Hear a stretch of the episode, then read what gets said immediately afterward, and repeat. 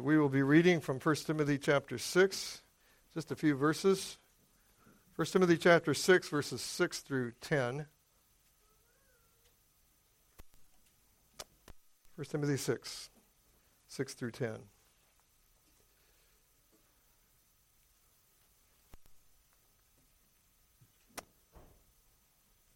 This is, as we have already heard several times, the living Word of God.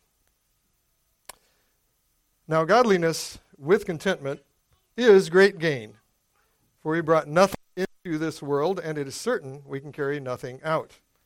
And having food and clothing, with these we shall be content. But those who desire to be rich fall into temptation and a snare, and into many foolish and harmful lusts, which drown men in destruction and perdition. For the love of money is a root of all kinds of evil for which some have strayed from the faith in their greediness and pierced themselves through with many sorrows. Let's pray. Father, we thank you that we do have your living word. We thank you that you have given us your revelation, that we might know you and delight in you, and that we might know what is right according to your law, that which is pleasing to you, that which is best for us. And so we thank you for your word. I pray, Father, that uh, you would pour out your spirit upon us, that we might receive it, and then act by faith upon it. And we ask all this through the power and the grace of our Lord Jesus Christ. And we praise you in his name. Amen. Please be seated.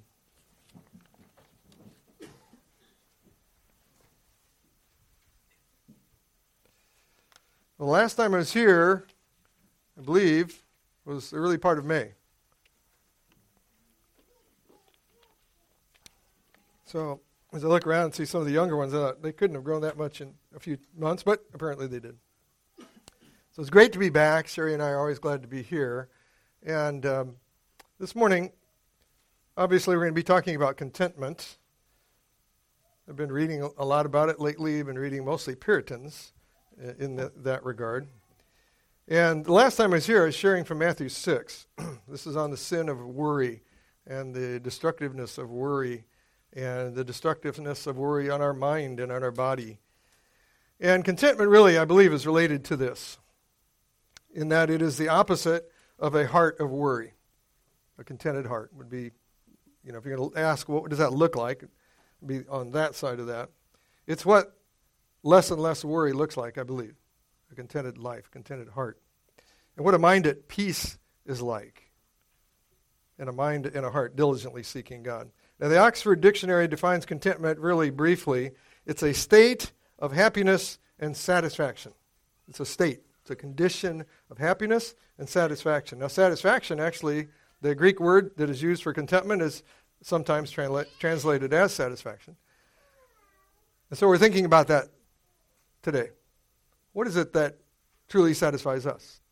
At least at the soul level, is what I'm going to be talking about today. William Barclay in his commentary, he said contentment comes from uh, basically two things, he said knowing God, certainly, and delighting in His, that is, God's sovereign goodness and fatherly care. So, delighting in God and delighting that as a father, He sovereignly cares for us. Now, I do like the definition of the Puritans. I don't know in the, is there, uh, Peter, I don't know if people had the sermon outline I don't know if there's some back there or they're back there. Uh, but I put the two quotes that I'm going to read here. They're kind of foundational to the sermon. The first one is uh, Thomas Watson. Thomas Watson wrote a book called The Art of Divine Contentment. So he called it an art. Okay? Interesting title. And he defined contentment this way. He said, it's a sweet temper. I believe we would use the word temperament nowadays, but so, a sweet temperament of spirit, whereby a Christian carries himself in equal poise in every condition. In other words, whatever is going on, whatever situation, equal poise, balance, contentment in all situations. And then in his book, The Rare Jewel of Christian Contentment, Jeremiah Burroughs defined Christian contentment, and it's also in the notes there, but he called it that sweet, inward, quiet, gracious frame of spirit which freely submits to and delights in God's wise and fatherly disposal in every condition. Submits to and delights in God's wise and fatherly disposal. In other, words, whatever he wants to do. So, contentment is a state of heart, dear family. It's a condition. It's shown by acceptance of God's providences. That's from our sovereign and loving, loving Heavenly Father. In other words, a contented person does not doubt, or not for very long anyway, does not doubt God's sovereignty in his life. Doesn't doubt God's loving and perfect providences in his life. John Flavel said God's sovereignty is gloriously displayed in his eternal decrees and his temporal providences. Gloriously displayed in his eternal decrees and his temporal providences, that which we see in history, in life. A reminder to us from the Shorter Catechism, number 11, uh, the question would be what are the works of God's providence? So, God's works of providence are His most holy, wise, and powerful preserving and governing all His creatures and all their actions. It's very comprehensive, God's providence. So, this sermon is basically about the blessings and the riches of contentment, but it is also, near the end of the sermon, about the evil and the destructiveness of covetousness and discontentment. It's very destructive, just like worry, like I shared when I was here before. So, first of all, verse 6, it says, Now godliness with contentment is great gain. And to give this a little context, I'm just going to refer to verses 3 through 5 in this, in 1 Timothy 6. Paul was warning Timothy against proud people that were around him, self seeking uh, people who wanted to be leaders, and thought that godliness is a means of gain for them. And verses, begins in verse 3. If anyone teaches otherwise and does not consent to wholesome words, in other words, does not teach sound doctrine, even the words of our Lord Jesus Christ, and to the doctrine which accords with godliness, he is proud, knowing nothing, but is obsessed with disputes, arguments over words from which come envy, strife, reviling, evil suspicions, useless wranglings of men of corrupt minds and destitute of the truth, who suppose that godliness is a means of gain. From such, he said, withdraw yourself. Don't hang around those kind of people. Paul was warning Timothy not to hang around those so called leaders who were seeking to profit, basically, from their ability to dispute. These people were good with words, apparently. And they thought they could use that skill, that quote, godliness as a means of gain. At least the, the form of godliness which they had. Matthew Henry said, Godliness is itself great gain. It is profitable in all things, and whenever, wherever there is true godliness, there will be contentment. They should be. They should be going together. We should see them together. True godliness leads to contentment and great gain.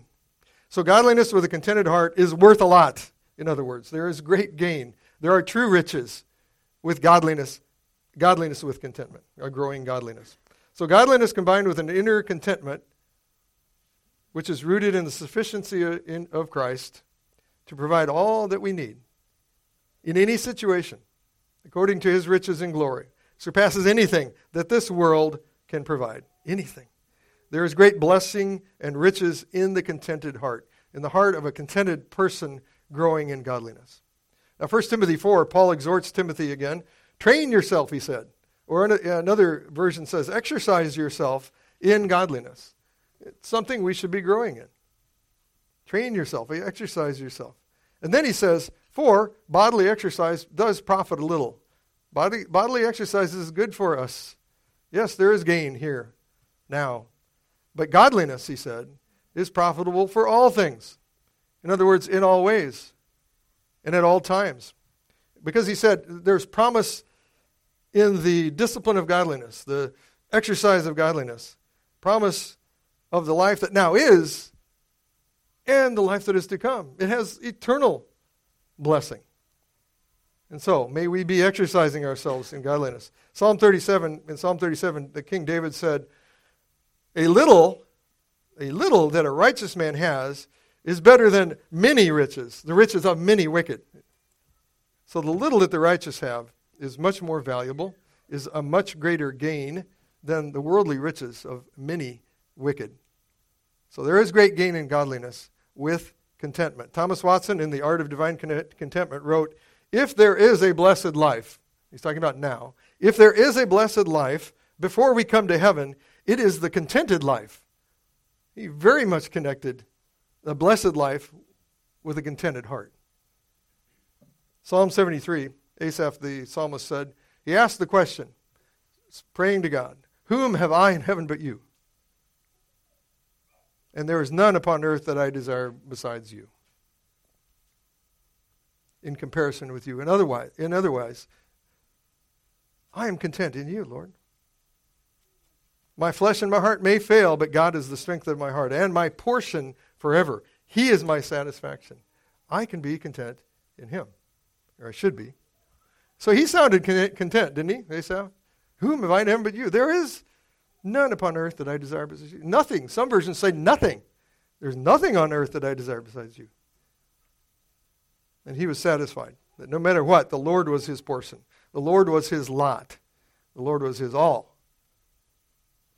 And Burroughs suggested that the psalmist was saying here in his commentary on this, he said, There is nothing, he's suggesting that this is what the psalmist was in effect saying, There is nothing in heaven or on earth that can satisfy me, Lord, but yourself. J.I. Packer said there is a difference between knowing God and knowing about God. J.I. Packer, and it's interesting to me, this quote, because he only stated three things here the difference between knowing God and knowing about God. So the first one was if you truly know God, you have energy to serve Him. Energy to serve Him. Secondly, if you truly know God, not just know about Him, you have boldness to share Him. You want to share Him. You want people to know about the Lord Jesus. And then the last one is you have contentment in Him. I just thought it was very interesting that the, one of the differences of truly knowing God and walking with Him is a growing contentment. That should be what characterizes us. King David's example is in Psalm 23, verses 1 through 3. So the Lord is my shepherd, he said. The Lord is my shepherd. I shall not want. So he was content in the great shepherd's provision for him and care for him. He was content. And then he said, He makes me lie down in green pastures. So he had plenty to feed on. He, he was not, they were not worried about food or nourishment. This is what we experience at the table of the Lord, I believe, as we taste and drink. He nourishes us, He satisfies us in Himself. And then David said, He leads me beside still waters. In other words, He satisfies our thirst for righteousness. And then He says, He restores my soul. So when I am needy, when I need restoration, He is the one who satisfies my soul.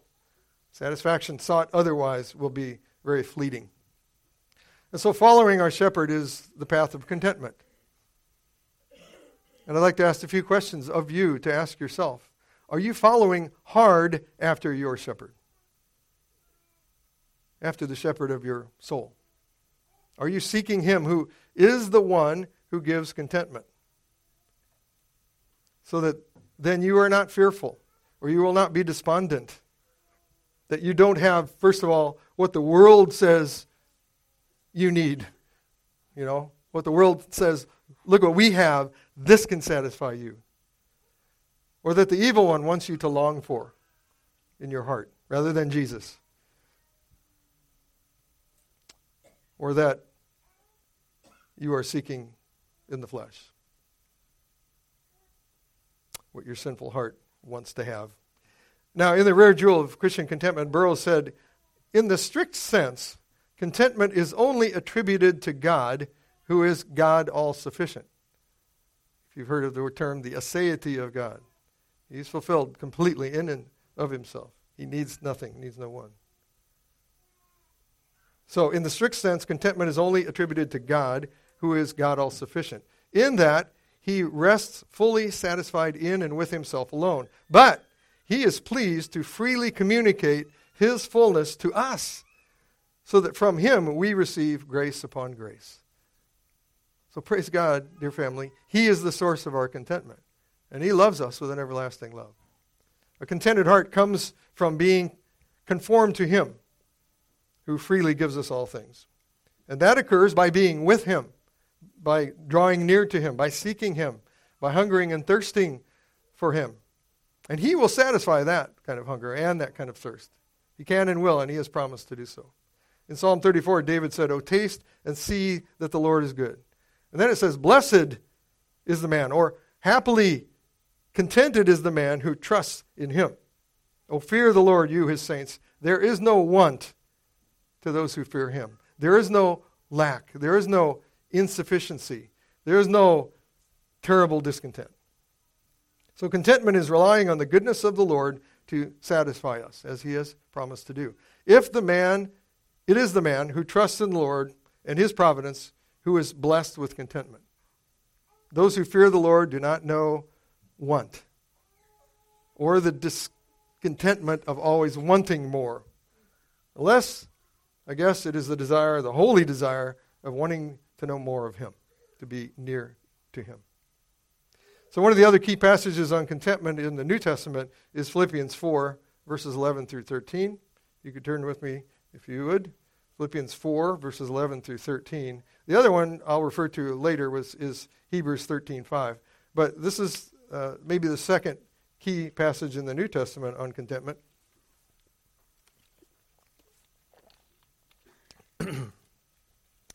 Apostle Paul said, Not that I speak in regard to need. He wanted them to know that he has all that he needs in the Lord but he said, Not that I speak in regard to need, for I have learned in whatever state I am or condition, I have learned to be content. I know how to be abased, and I know how to abound. Everywhere and in all things, I have learned both to be full and to be hungry, both to abound and to suffer need. I can do all things through Christ who strengthens me. And so Paul learned to be content. And dear family, we must keep learning to be content. He learned when he was abased, in other words, when he was humbled, when he was brought low, when he was hungry, he could be content in that situation. And when he was full, and when he abounded in things, when he had plenty, when he had plenty of food, his heart was not drawn to those things, were not given to those things. His possessions did not possess him. And I think this is what Paul meant in 2 Corinthians chapter 6. Uh, you know, there's a list there uh, of persecution that he went through, of travail that he went through. It was a long list, but the last two say this. He said, As poor, yet making many rich. As poor by the world standards. But he made many rich. And then he said, at the end of the list, as having nothing, and yet possessing all things. That was his perspective. And so the world said he had nothing, but he knew he knew the riches of contentment. Now his contentment was in the Lord Jesus, certainly, who strengthened him when he was in need, even when he was in prison, uh, to not covet. And the Lord strengthened him when in plenty also, not to be content in things. And Paul said he learned to be content. And we need to learn to be satisfied in him also. And what he sovereignly brings into our lives. And dear family, we are in his training program, and we always will be, praise God. And so we must learn to be content. Because sometimes that training program is, is rough, is hard for us. And Paul said he learned to be content. Now, there's a counselor uh, that I read. This is the Association of Certified uh, Biblical Counselors. And her name was Susan Heck. And she wrote an article on contentment. And I, one part of it I thought was very interesting. She talked about if onlys. And I'd like you to think about this in terms of your own thought life. And she had this list here. I'd just like to read a few of these as suggestions as, for you to think about. So, in her counseling, she had many people who would say this in the midst of counseling Well, if only I had a good marriage, I would be content. Or if only I was married, okay, they're single, I, I, I would be content. I'm, you know, I'm sure. If only I had a new house or a bigger house, I would be content. If only I had more friends, I would be content. If only my life wasn't so busy, I would be content. If only I didn't have this physical problem, I would be content. If only I had more money, I would be content. It, it, she had a long list. Now, we may not be aware of these wishes in our thoughts, but I believe it's very important for us to be uh, to take some time and to consider some of possible what ifs in your life right now. That is could be causing or could begin causing discontent. Now, we may not be aware of those, but ask the Lord to help you identify them. We all have them, by the way. And after I preached this at Dominion, I remember asking afterwards about contentment with many people. Oh, yeah, I'm pretty content. And then in the talking and prayer, uh, they almost laughed. Oh, I guess I'm not. I didn't recognize this in my life. And as I was working on this sermon, I have various, some health issues, not many, but they are starting to restrict me at my age. and then I realized I, I had the beginnings of discontent because I was thinking, well, I want to go just do this job, but I can't pick that thing up anymore, or I shouldn't. And, you know, so, I, and I, I had to confess, Lord, I'm not content. I'm not content that I have heart palpitations. It doesn't stop me from doing things, but I think apparently I'm, Lord is trying to get my attention. You know, if only my heart palpitations go away. I, I don't want to think like that. I want to think, Lord, do whatever you want to do through these. Make me the man you want me to be. So ask the Lord to help you in this. It's not unhealthy. It's not healthy, I should say. These are very unhealthy to keep or to have floating around because they cause us to question God's goodness and His faithfulness and His providence in our life. And that may cause us to take our eyes off of the one who is the source of our contentment.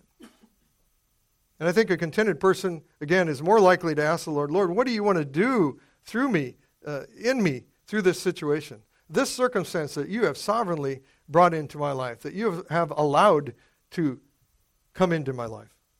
Well, another perspective, verse 7, it says, We brought nothing into this world, right?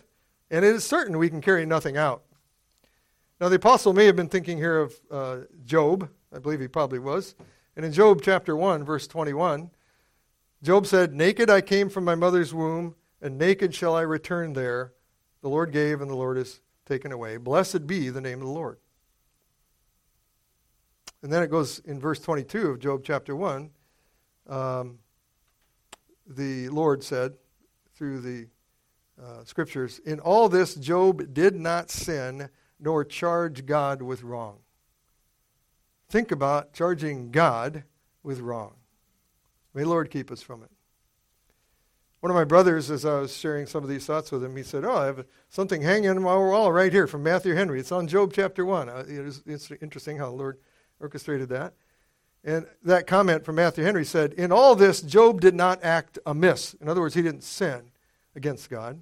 He did not act amiss, for he did not attribute folly to God, nor in the least reflect upon his wisdom in what he had done in Job's life discontent and impatience do, in effect, Matthew Henry said, discontent and impatience do, in effect, charge God with folly.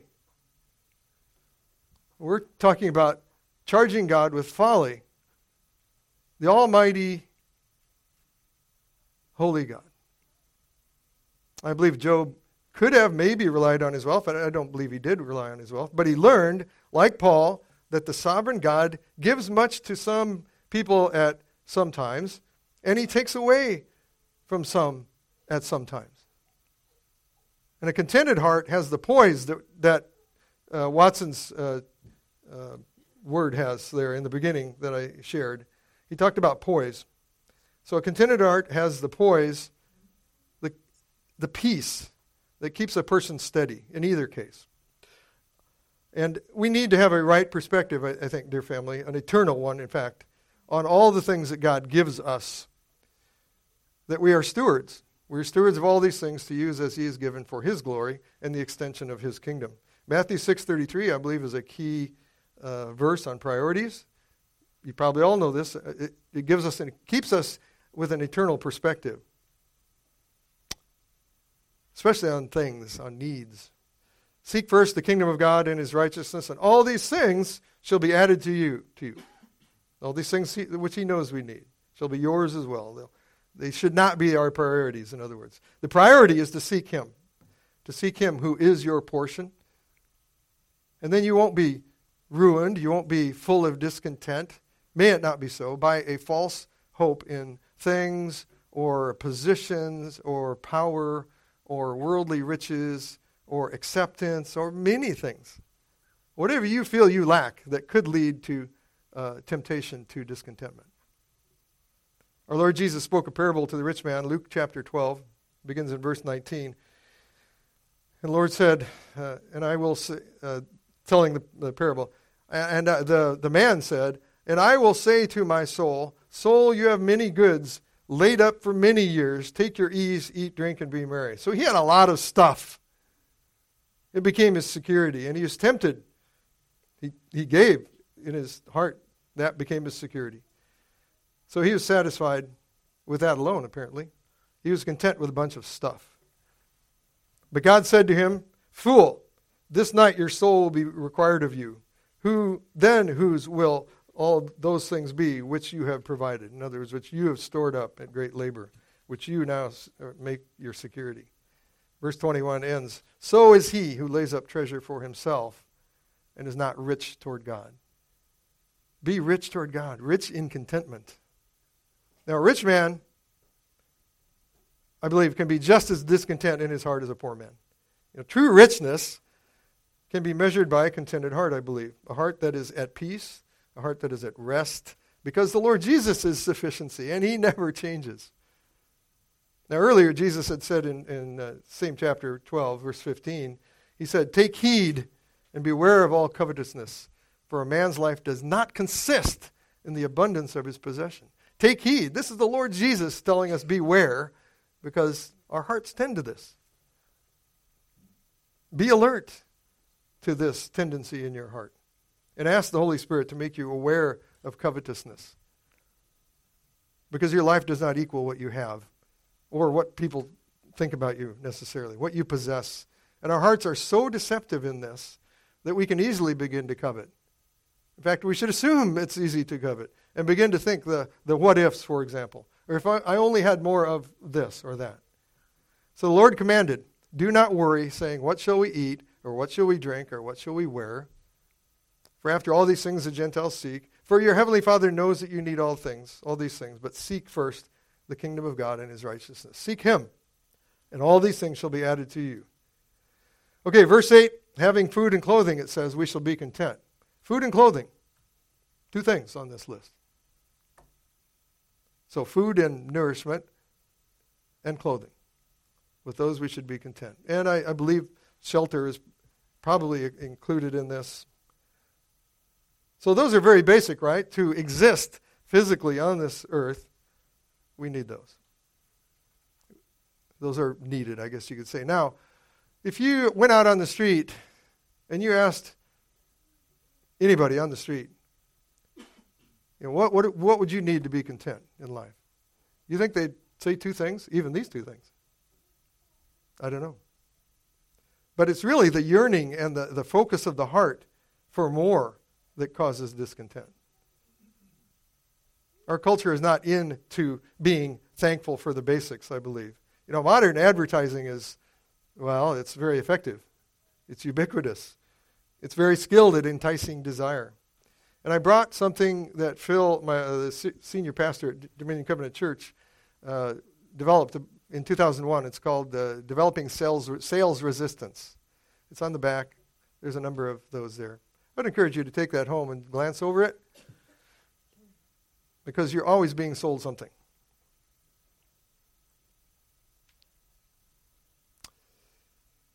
And unless we are alert again, alert too about what we allow into our homes and into our minds uh, from uh, you know, movies or the media uh, or even very discontented people uh, can reinforce negativity and discontentment. So may we be kept from the lust of the flesh and the lust of the eyes and the pride of life. Now, something refreshing to me that has been refreshing to me over the years, and a good reminder to me also, is I like to ask young children, especially when my children are young, I asked them before we prayed at night, and I usually ask them, Well, what are you thankful for today? Because I wanted them to develop thankful hearts. And it was very interesting. You know, you, you can probably all understand, you know, they would say something very simple, usually. So I'd say, What are you thankful for? And my son would say, Air. Okay. I, I haven't thanked God for air. Maybe never before my son said that. I don't know. And uh, even this morning, I asked David uh, Greer, I said, What are you thankful for when you pray? He said, Food. I, Great. Mean, you should be. That's a good thing to be thankful for. And uh, even one of my grandsons, uh, I asked him just recently, What are you thankful for? And he thought for quite a while. He said, Bugs. I'm thankful for bugs. And I can tell you, I, before that, I probably didn't thank God for them either. But I think it's a good practice to help our children grow in thankfulness, uh, to have a lifestyle of thankfulness. Because I believe thankfulness dispels discontent, right? I don't think they go to, to, together too well. So, our young ones know how to thank God for the basics. Maybe we need to kind of go back to that. So may we pray like Agur in Proverbs chapter 30. He prayed to the Lord, Give me neither poverty nor riches. Feed me with the food allotted to me, which I have, which you have given. Feed me with the food allotted to me, lest I be full and deny you and say, Who is the Lord? In other words, I don't need him. Or lest I be poor and steal and profane the name of my God, dishonor God by stealing. So discontent, again, in the rich or the poor, displeases the Lord. The rich may say, I don't need the Lord. Uh, the poor may try to meet their needs by doing whatever they want to do, what they think they need to do to get that stuff. Hebrews 13.5, the other key cross reference, says, Let your conduct be without covetousness. Let it be. Let it be without covetousness. All your conduct. Be content with such things as you have, for he himself has said, I will never leave you nor forsake you. That is an amazing promise. Such things as you have, it says. Such things as the Lord has given you now. Because he daily loads us with benefits. And that promise should be one of the foundations, I believe, uh, of our contentment. He himself has said, I will never leave you nor forsake you. Are we living like we believe that? Thomas Watson, in The Art of Divine Contentment, said God's providence, which is nothing but the fulfillment of his decree, should be a guarantee and an opposing force against discontent. In his wisdom, God has set us in our current station or situation. Watson also said, The wise God has ordered our condition or our situation. If he sees it better for us to abound, we will abound. If he sees it better for us to want, we will want. Be content to be at God's disposal, what He wants to do in and through your life. You cannot be discontent, he said, without quarreling with God. This is similar to what I believe Matthew Henry is saying. You know, Matthew Henry said, um, we, you know, we might be charging God with folly if we question His providences, and that is grievous to the Holy Spirit.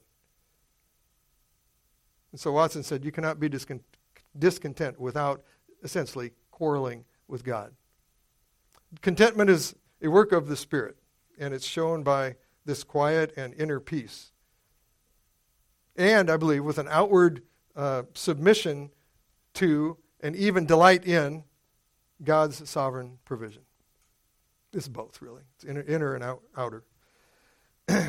Matthew Henry talks about the folly of placing our happiness in these things. He said, when we did not bring anything into this world with us, and we cannot carry anything out. So let's look, look at verses 9 and 10. Just uh, This is a shorter part of the sermon. It's not going to be as long if you're looking at your watch. Verses 9 and 10. The, this is talking about the destructive, destructiveness of covetousness. But those who desire to be rich fall into temptation and a snare and into many foolish and harmful lusts, which drown men in destruction and perdition. So those who desire to be rich here in 1 Timothy were uh, back then, as now, these were men who sought to use godliness, as I mentioned earlier, I believe, uh, through their position as a means of gain.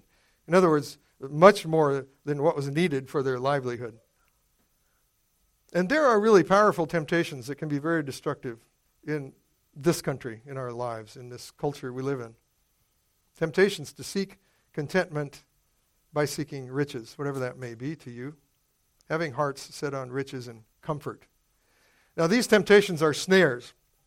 So we're walking down this path as a believer, and there are snares. I believe these temptations are big snares to trip us up and to turn us aside and to t- help to take our eyes off Jesus and off of his promises to provide. And we can see here kind of a downward spiral. If you look at the text, it says, first of all, there's a desire, a desire to be rich. In other words, there's a discontent. You, you, know, you want, you're not content and you're always seeking more. You have these desires, and then you fall into temptation. You give in, basically. You start down that, and then th- it says there's a snare. In other words, you're more, it's more like being caught and being stuck at that point. And then, beyond that, many foolish and harmful lusts, uh, given over to lusts, really. And then, for the unbeliever, uh, drowning men in destruction and perdition. It's a state of eternal destruction when unrepentant, and it, all this grieves the Holy Spirit. So, similar to this progression is James chapter 1. It says, uh, verses 14 and 15, it says, Each one is tempted when he is drawn away by his own desires. Same, same pattern. Desires and enticed Okay, he's enticed. And then when desire is conceived, it gives birth to sin. And sin, when it is full grown, brings forth death. So that is a progression that is easy to fall into. Praise God, we have the Holy Spirit, we have the Word of God. and my prayer would be that we would quickly be alerted to discontent in our hearts, that we would never start down this downward spiral. It'd be very quickly alerted to if we are on that. And part of the calling of all of us here in each other's lives is to lead each other in this way. You have a role in doing this. Continual discontentment is a very dangerous thing, and, and it's at least a sign of the rule of self, or too much of the rule of self in your life. Excuse me. So we should be extremely alert again to the desires that remove us from having a contented heart because we're too busy pursuing other things. The Heidelberg Catechism on the Tenth Commandment, you shall not covet, uh, you could use as an excellent prayer. And it says that not even the slightest thought or desire contrary to any of God's commandments should ever arise in our hearts. So let's put it in first. Should ever arise in my heart Rather, I should always hate all sin with all my heart and delight in all righteousness. May that be where we are, how we think. So we must discipline ourselves, as I mentioned earlier, uh, to be seeking the Lord and seeking His face. Because He, our focus on Him and watching Him will keep us from being enticed on this downward spiral, enticed by things or in, tripped up King David said, My eyes are ever on the Lord, for he will pluck my feet out of the net, those things which trap me. Not when I'm looking down trying to yank myself out of that issue, but when my eyes are on him. My eyes are ever on the Lord, for he will pluck my feet out of the net. Godly disciplines help keep us from being snared by temptations to trust in whatever it may be. Paul told Timothy to command the rich people around him. This is later in the chapter, uh, verses 17 through 19. And he said, Command those who are rich I think all of us in this room are rich, in, historically or in any, almost any other way you can define it. Command those who are rich in this present age not to be haughty or proud, nor to trust in uncertain riches, but in the living God who gives us richly all things to enjoy. Let them do good, that they may be rich in good works, ready to give, willing to share storing up for themselves a good foundation for the time to come, that they may lay hold on eternal life. So, dear family, we are given much, materially and in many other ways. We are given much, not to trust in them at all, because they are certainly uncertain. Right? Look at the stock market. But we're to do good with it, it says. as stewards. We're to be rich in good works, it says, to be ready to give and to share what we have for eternal purposes. First John 2 Do not love the world or the things in the world, everything that the world tells you you should be seeking. Don't love those things. Don't covet those things. If anyone loves the world, all those things, the love of the Father is not in him. You can't love God and mammon. For all that is in the world, the lust of the flesh and the lust of the eyes and the pride of life, is not of the Father. It does not please him. It's of the world. And the world is passing away, it says. It's uncertain. The world is passing away, and the lust of it. But he who does the will of God abides forever. So the lust of the world ensnares us, it trips us up. We must prepare ourselves and our children for the incessant attacks against them to give their lives to things as we're running in the Christian life. Hebrews 12:1 says that we're to lay aside all the weight and the sin that easily ensnares us, trips us up. And I believe a lack of contentment or a continual discontentment is one of those sins. And it says, Let us run with endurance the race that is set before us. And I believe that means with contented hearts. That's how we should run this race. So let's run without the weight of worry uh, because we trust in things uh, or we're unthankful or we're discontent. If the devil and the world and our own selfish desires tempt us to give our lives for things.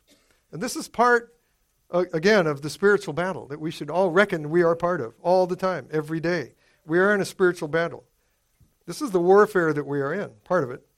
And it's easy to forget that, I believe. It's easier to, to love the world, to be lulled into trusting the amount or the accumulation of things or abilities or comfort, awards, recognition, position. So the world will always seek to draw us to its, quote, supposed bounty and comfort and satisfaction for our souls. It cannot do it. We are surrounded by enticements continually to give our lives to things which tempt us to think that uh, material wealth or some kind of personal gain will answer all my problems. The if onlys. You know, if only I had this. That if we just had enough of something, we will be satisfied. So, the final verse in our text that informs us of the danger of discontent and security in riches is verse 10 For the love of money is a root of all kinds of evil. Matthew Henry said, People may have money and yet not love it, but if they love it inordinately, it will push them on to all evil. I think it pushes them to discontentment. This is a sin against the Lord. And for this love of money, this prioritization of riches and comfort uh, to be satisfied, it says, Some have strayed from the faith in their greediness and have pierced themselves through with many sorrows. So, greediness, I believe, is an indication of a lack of contentment. You know, hoarding or, I got to have this, you know, it's mine. And that causes some to stray, it says here, from the faith. It can cause people to stray from the faith and cause increased sorrows. Their hearts are set on things and they are not trusting in God's kindness at that point or his providence, maybe his promises. And this certainly leads to many sorrows, it says here. I think the picture here, says, uh, they pierce themselves through with many sorrows. It's like they're riddled with arrows. And it certainly would cause great pain in a believer's life. 1 Timothy 6.11, Paul warned Timothy, uh, he said, But you, O man of God, flee these things and pursue righteousness, godliness, faith, love, patience, and gentleness.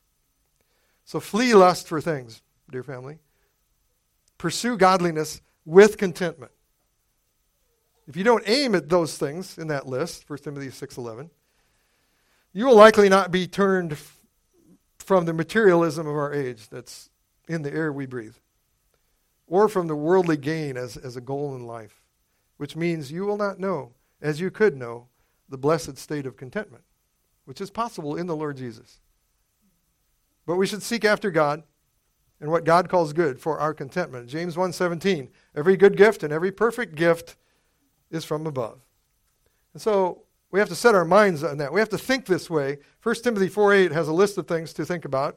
There are many, of course, but Philippians 4:8 says uh, whatever things are true, whatever things are noble, whatever things are just, whatever things are pure, whatever things are lovely, whatever things are of good report, if there's any virtue, and if there's anything praiseworthy, meditate on those things. And I say that because what we meditate on, I believe, what we think on often greatly impacts our state of contentment or can lead us to discontentment. So, contentment is, dear family, indeed a rare jewel. It's not natural on this earth.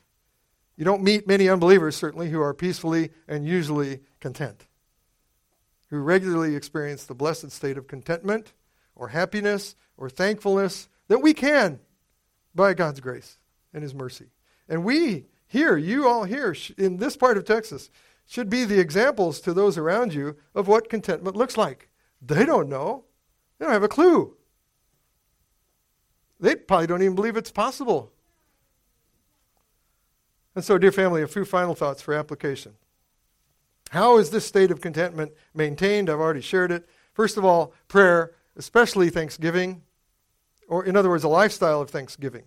It's the discipline and the practice of thanksgiving for His providences. Raise your children to be thankful all the time, even in the hard times. Secondly, meditation on the promises of God, as I just mentioned, such as, I will never leave you. Lord Jesus says to you, even today, I will never leave you nor forsake you. Trusting in the Lord's provision. Third, giving. As I mentioned, serving, being rich in good works, keeps us from the temptation to cling to these things. And then finally, and maybe most importantly, seek the giver of all good gifts, our Lord Jesus, who is our eternal portion. And dear family, may you be satisfied and content in him. Let's pray. Oh Lord, we do pray as the Heidelberg Catechism shared that not even the slightest thought or desire contrary to any of your precious commandments would arise in our hearts. But rather, Lord, that we would hate all sin with all our hearts, that we would hate covetousness, but that we would delight in all righteousness and pursue that. Lord, that we would hate covetousness and delight in your promises and your providences, and that we would glorify you by a growing contentment and a growing love for you and a thankfulness. Well, Lord, you are our portion now and forever. And we ask that we would be a thankful people. And we ask this in the precious name of Jesus Christ, our Lord and our King. Amen.